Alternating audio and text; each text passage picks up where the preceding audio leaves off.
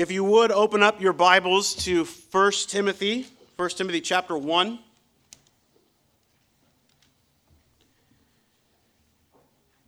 First Timothy chapter 1 and verse 18. We'll be looking at verses 18 to 19, finishing up this first chapter of Paul's letter to Timothy.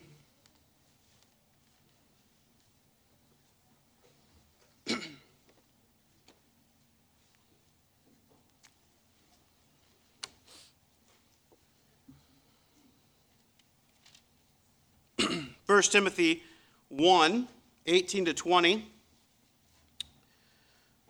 This charge I entrust to you, Timothy, my child, in accordance with the prophecies previously made about you, that by them you may wage the good warfare, holding faith and a good conscience.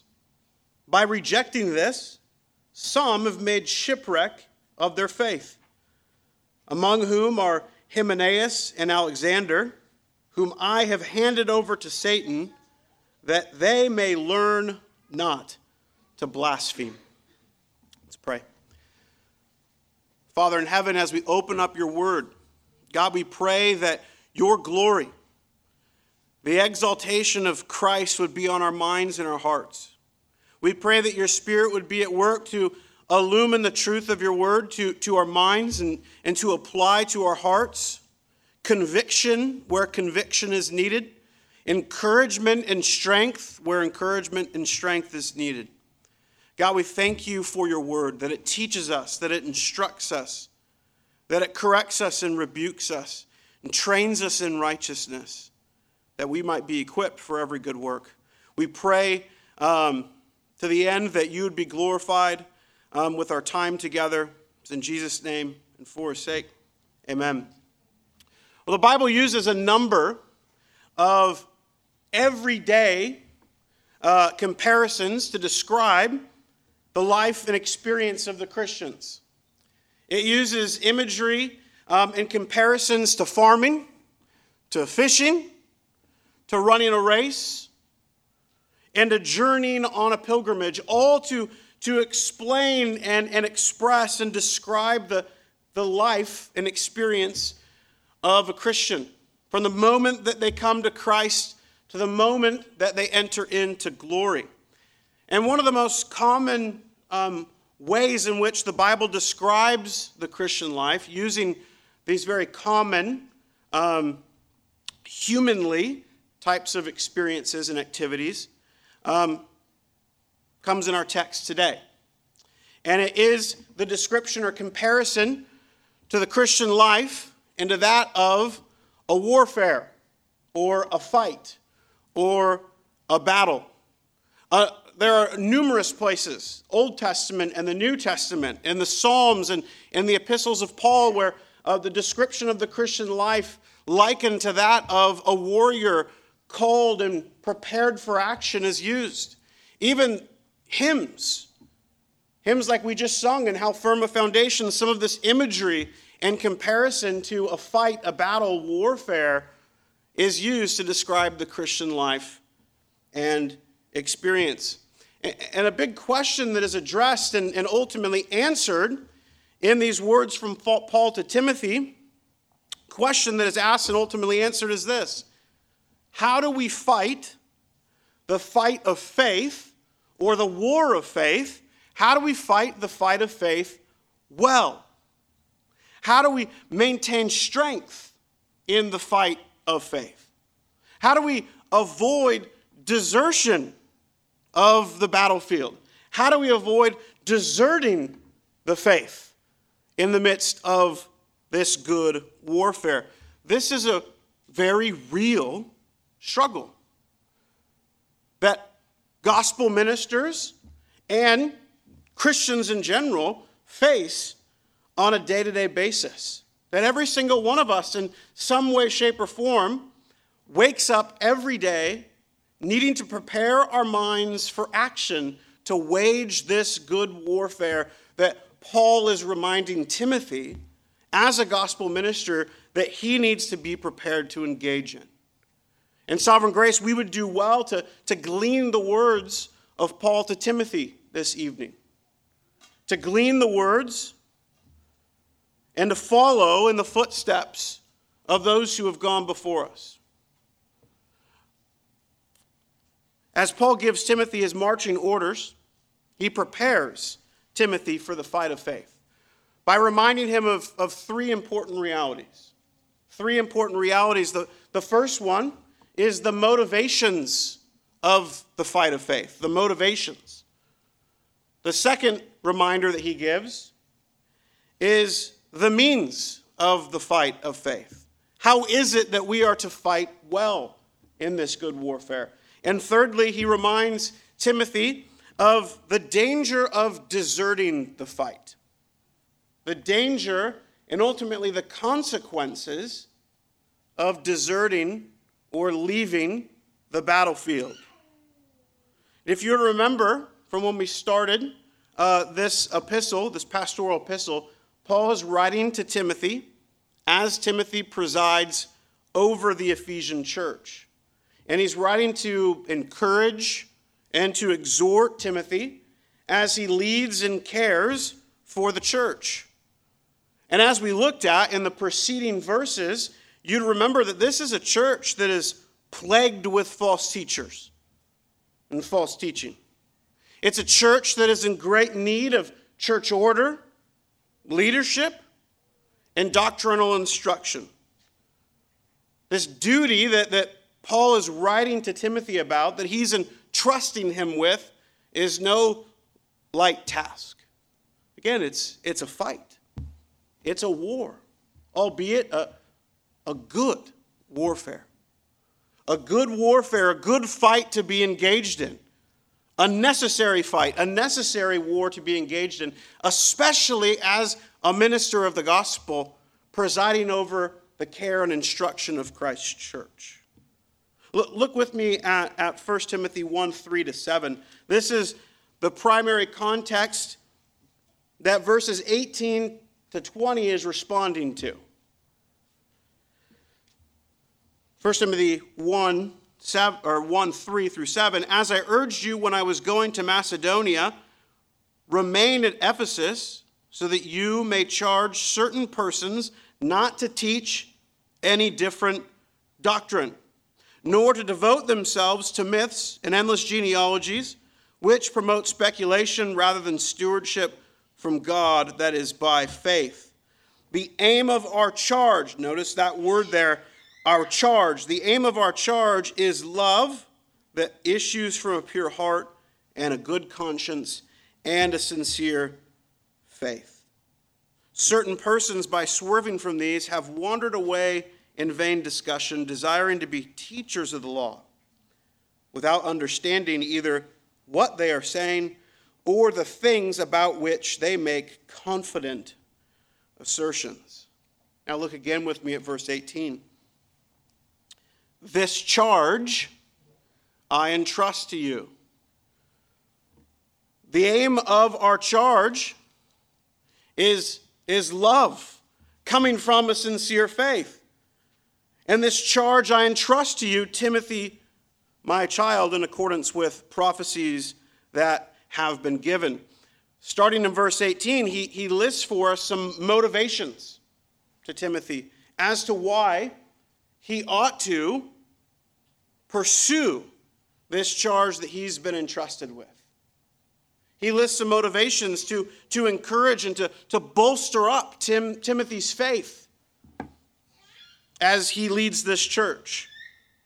The first, the first thing he says to us in verse 18 this charge I entrust you, Timothy, my child. Let's stop there and notice that.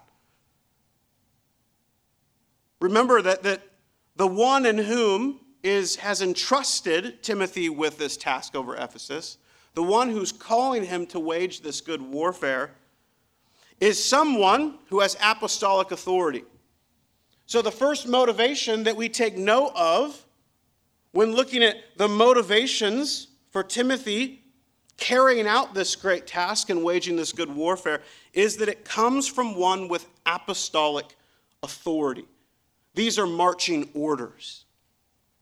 Timothy has been commanded, Timothy has been entrusted, called ultimately by God to carry out this duty for, for presiding over the church in Ephesus, for removing false teachers, dismantling false teaching, bringing about order and doctrinal instruction in the church. He's been commanded by one with apostolic authority.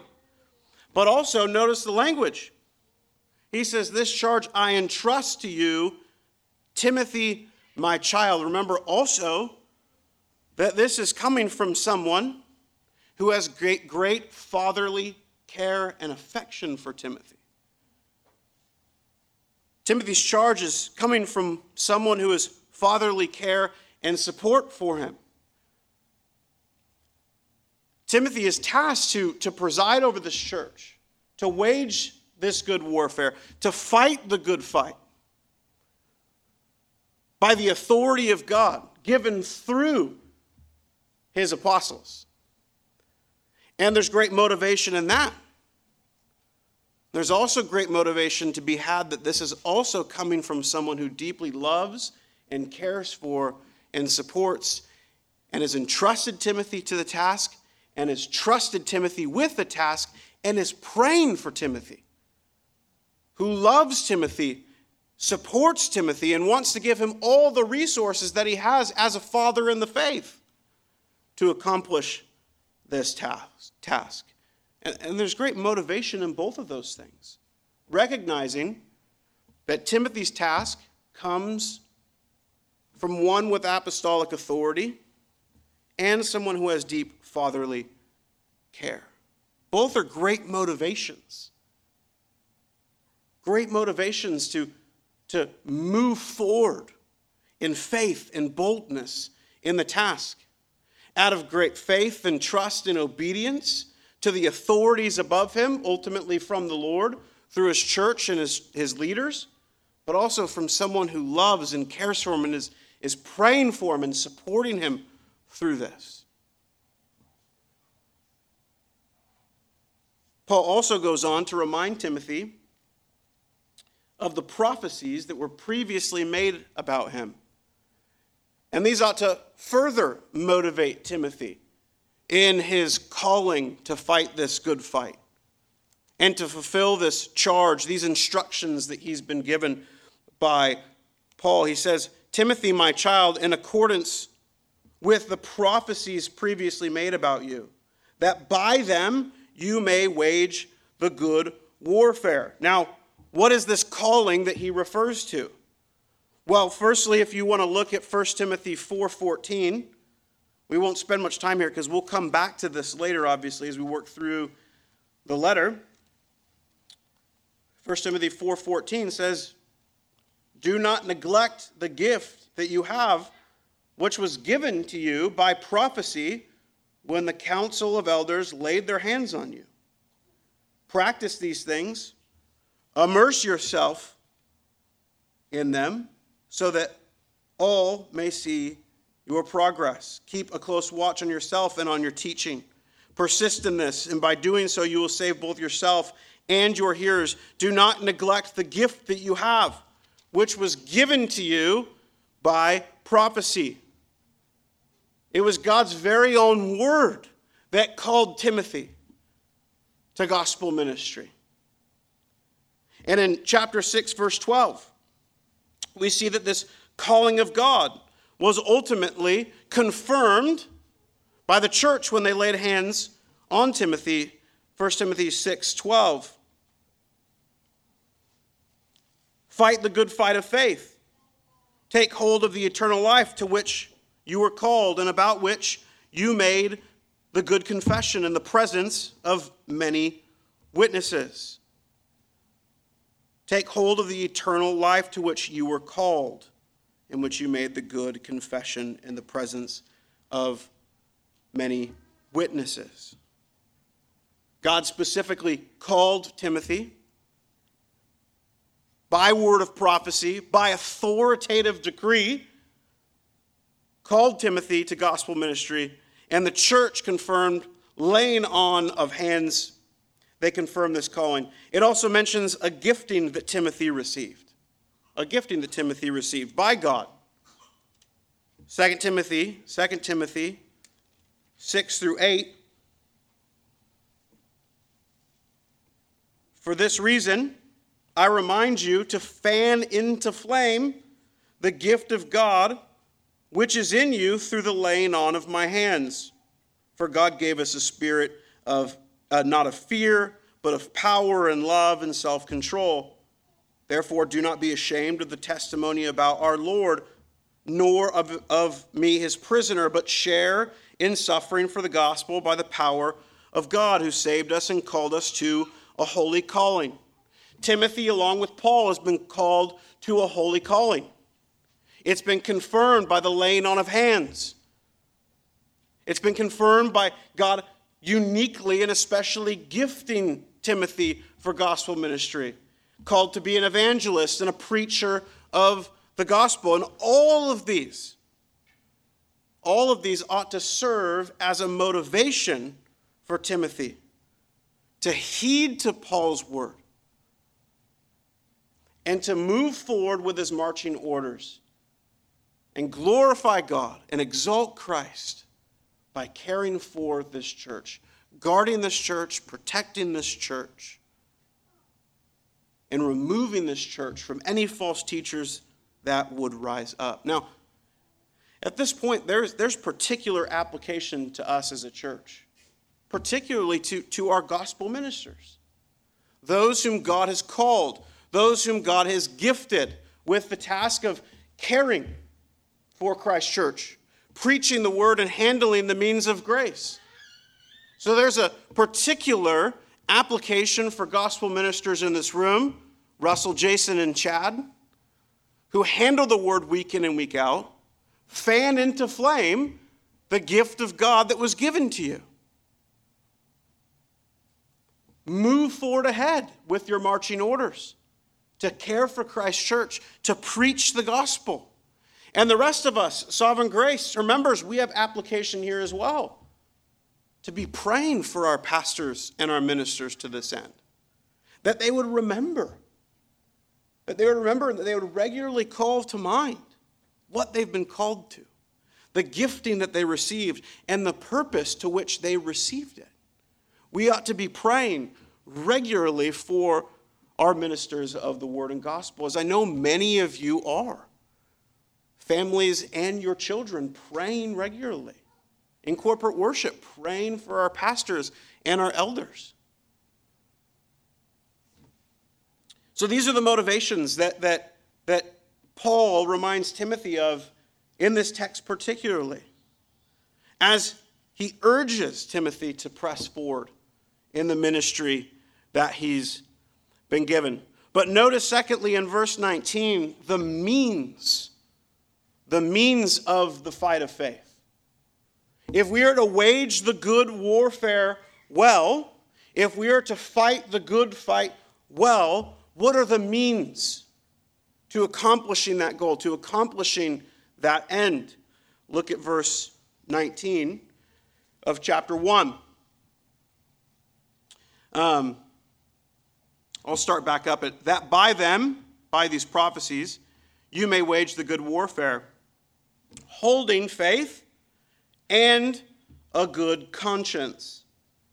By rejecting this, some have made shipwreck of their faith.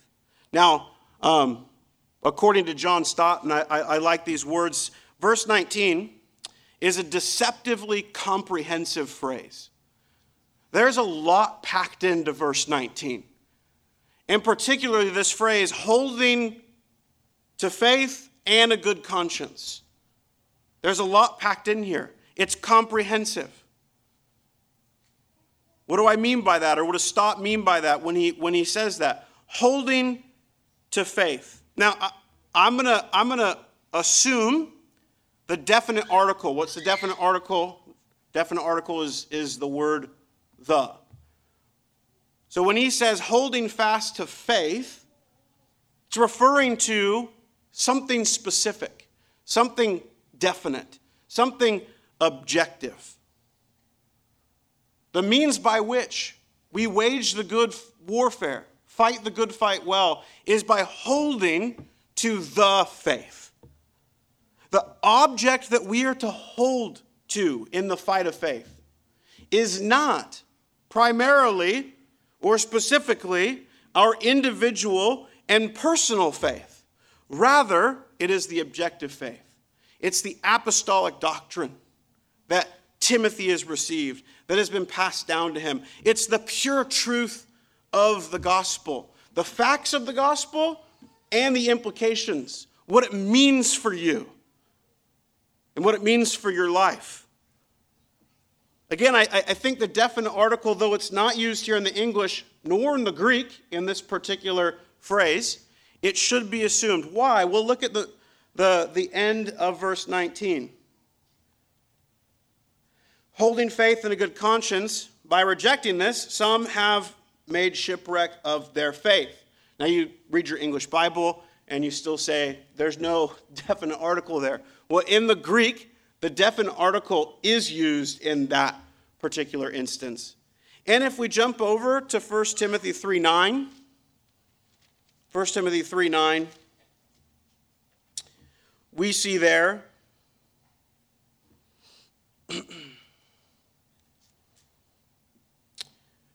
Paul says, they must hold the mystery of the faith with a clear conscience.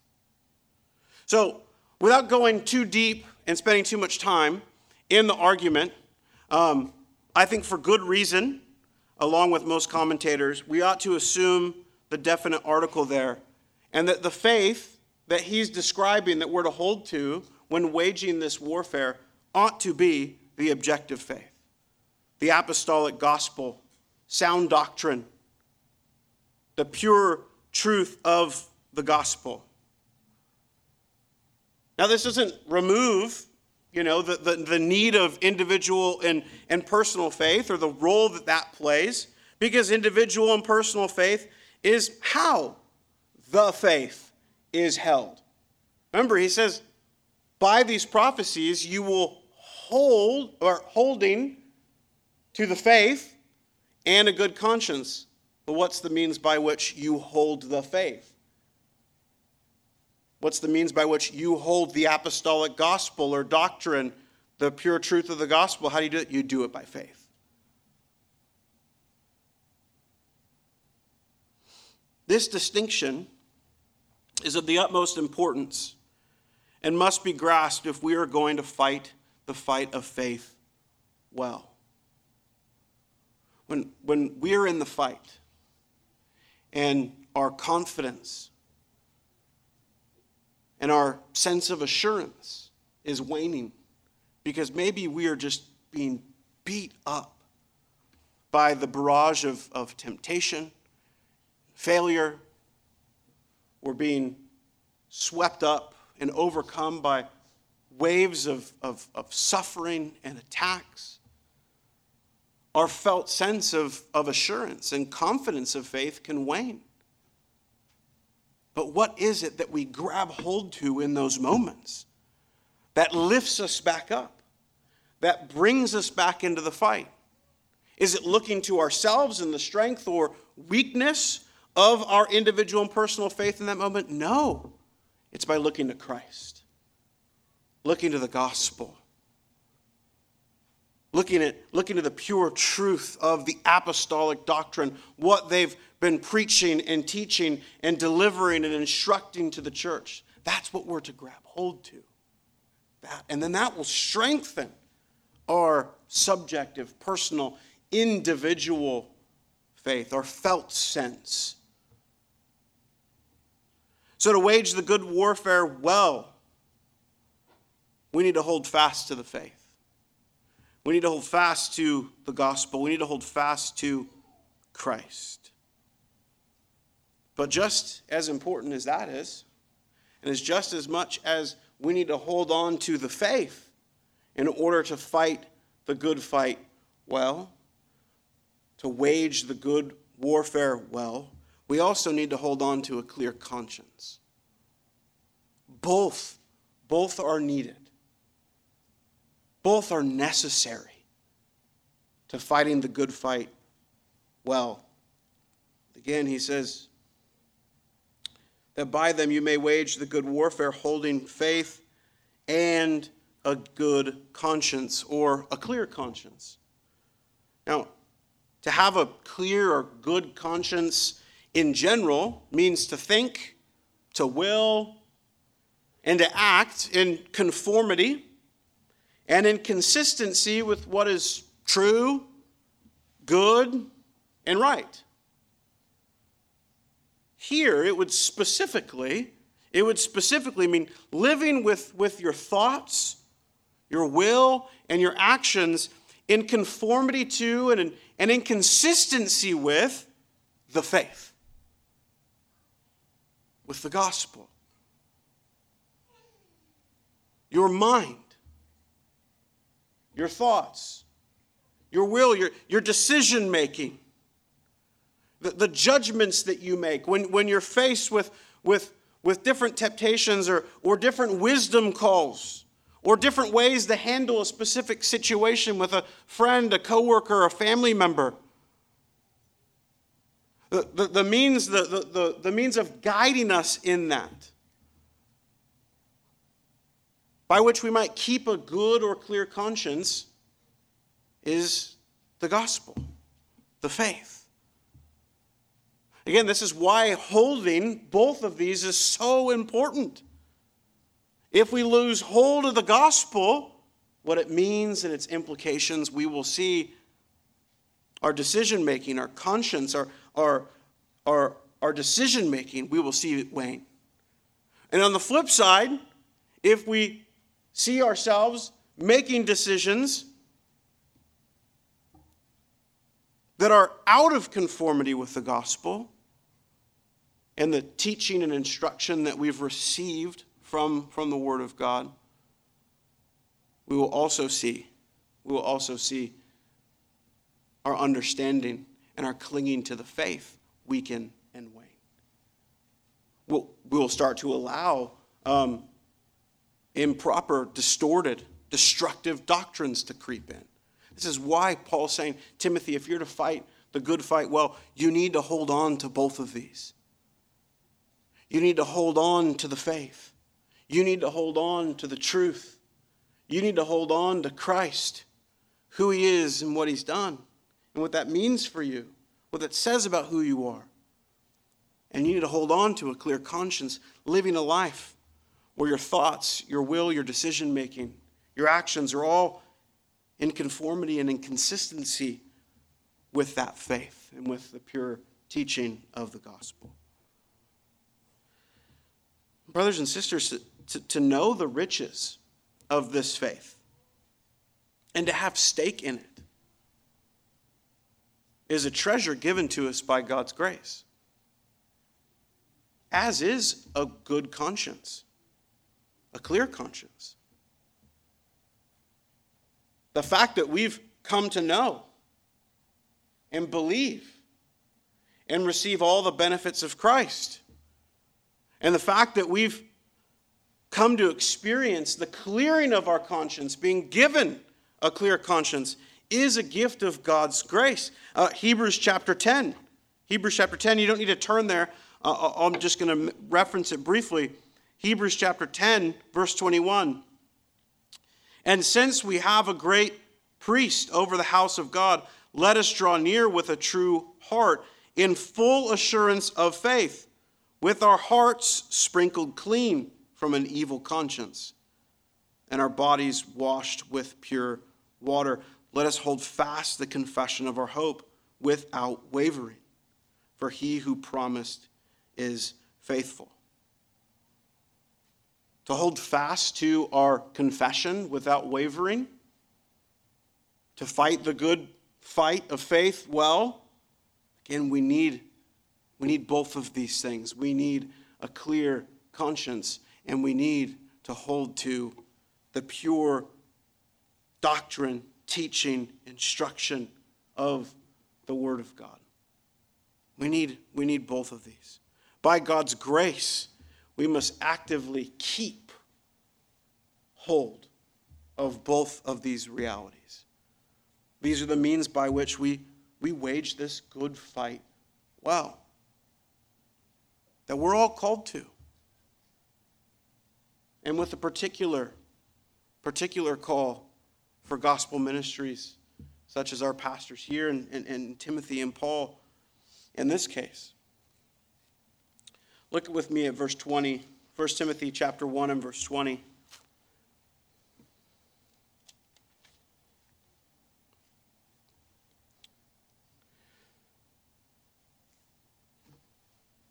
As Paul wraps up this chapter, and as he's exhorting Timothy to take hold of his charge, take hold of the command that Timothy's been given, after reminding him of, of the motivations for, for fighting this fight and the means by which he's going to do it well, he, he reminds Timothy of the danger of deserting the fight. The danger of deserting the fight. And, and he does this by first giving a couple of examples of, of some who have. Of some who have, according to verse 19, uh, have made shipwreck of their faith, largely in part for their failure to hold fast to the faith and a good conscience. He mentions two, he mentions Hymenaeus and Alexander. Hymenaeus and Alexander. There's little dispute as to who, who uh, Hymenaeus is. There's, no, there's not a, a, a ton necessarily about him, but in 2 Timothy, 2 Timothy chapter, chapter 2, Hymenaeus is mentioned again. 2 Timothy 2 16.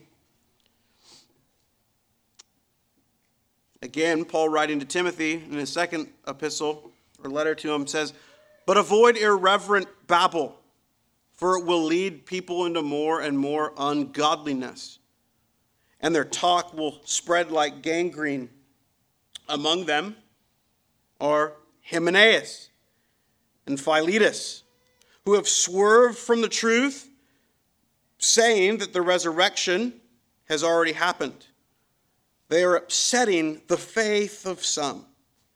But God's firm foundation stands, bearing the seal. The Lord knows those who are his, and let everyone who names the name of the Lord depart from iniquity. So Hymenaeus, along with this other false teacher, are being mentioned by Paul in his second letter is those who have deserted the faith, specifically in teaching false doctrine, saying that the resurrection has already taken place. And, and Paul is saying that avoid Hymenaeus. Instruct the church to avoid Hymenaeus because he's lost grip. He's lost grip on the faith. He's lost grip on the apostolic doctrine, the pure truth of the gospel. He's gone astray. Now, Alexander, um, there's a number of Alexanders that are mentioned in the New Testament. Though Alexander is mentioned here as someone who has made shipwreck of their faith, Timothy mentions another Alexander in 2 Timothy chapter 4. It's likely the same one. So 2 Timothy 4:14 says Alexander the coppersmith did me great harm. The Lord will repay him according to his deeds. Beware of him yourself, for he strongly opposed our message. At my first defense, no one came to stand by me, but all deserted me. May it not be charged against them. So we have Hymenaeus and Alexander mentioned as those who have deserted the faith, have made shipwreck of their faith in some way. And largely, as it's mentioned uh, in the little detail that we have, they've done so through swerving off in false teaching and corrupt doctrine, false doctrine. Paul in 1 Timothy 1, again, is writing to Timothy to encourage and exhort him to fight this good fight well and one of the ways he does so is by reminding him of the danger of deserting the fight, using these two men as examples. And what's, what's the outcome of, of their false teaching? of their swerving from the faith. Well, he says, Among whom are Hymenaeus and Alexander, whom I have handed over to Satan that they may learn not to blaspheme. They're handed over to Satan in order to be taught or instructed not to blaspheme, not to teach this corrupt and false doctrine. Being handed over to Satan, if you recall, Paul uses this language elsewhere. Um, in 1 Corinthians chapter 5 specifically. This language of, of handing one over to Satan, um, specifically, one who is caught up in great sexual immorality, who's still um, in this church, and the church is still welcoming him. And, and Paul, addressing the church, says it is actually reported, this is first, uh, 1 Corinthians 5, verse 1, it is actually reported that there is sexual immorality among you, and of a kind that is not tolerant even among pagans. For a man has his father's wife, and you are arrogant. Ought you not, or are, are you, ought you not rather to mourn? Let him who has done this be removed from among you. For though absent in body, I am present in spirit, and as if present, I have already announced judgment on the one who did such a thing. When you are assembled in the name of the Lord Jesus, and my spirit is present, with the power of our Lord Jesus, you are to deliver this man to Satan for the destruction of the flesh so that his spirit may be saved in the day of the Lord. There's great similarity between the words that we see in verse 20 in 1 Timothy 1 and what we're seeing here. You have a handing over to Satan with the ultimate goal of restoration of some kind, so that they might be taught not to blaspheme.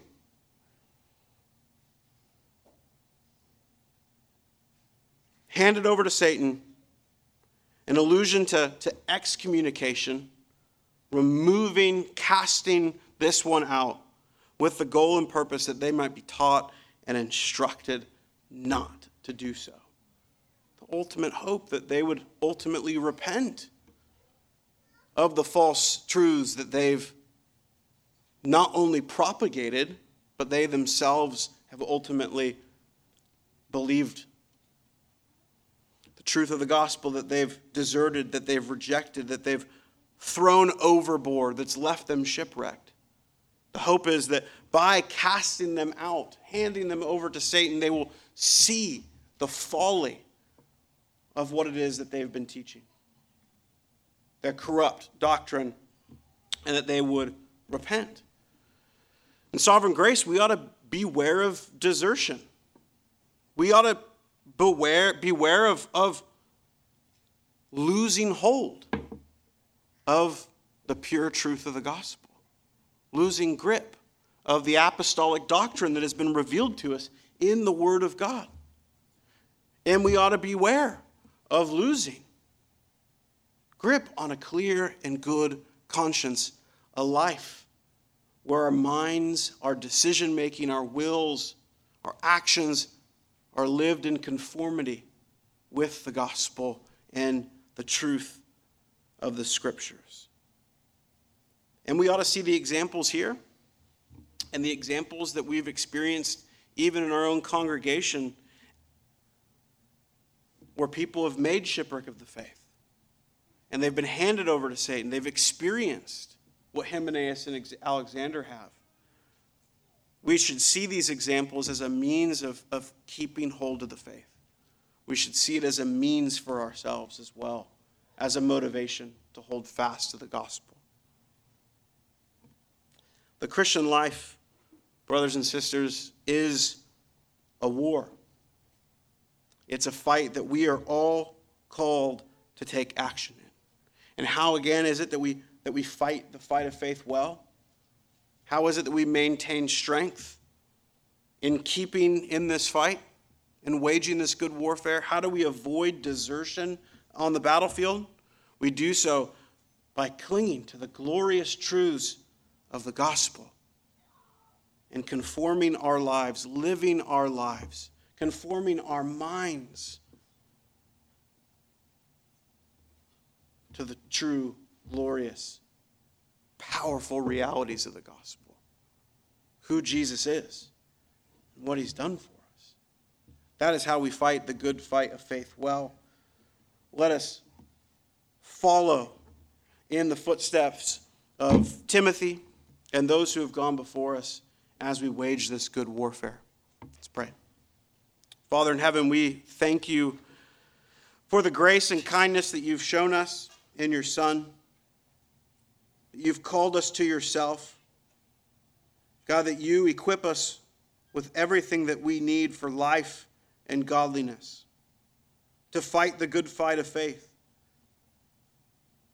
God, we pray that you would keep our minds fixed upon Christ, that you would keep our minds clear, that our consciences would not be seared or corrupted, that we would fix our lives, our minds on the person and work of Jesus and the gospel and what it means for us.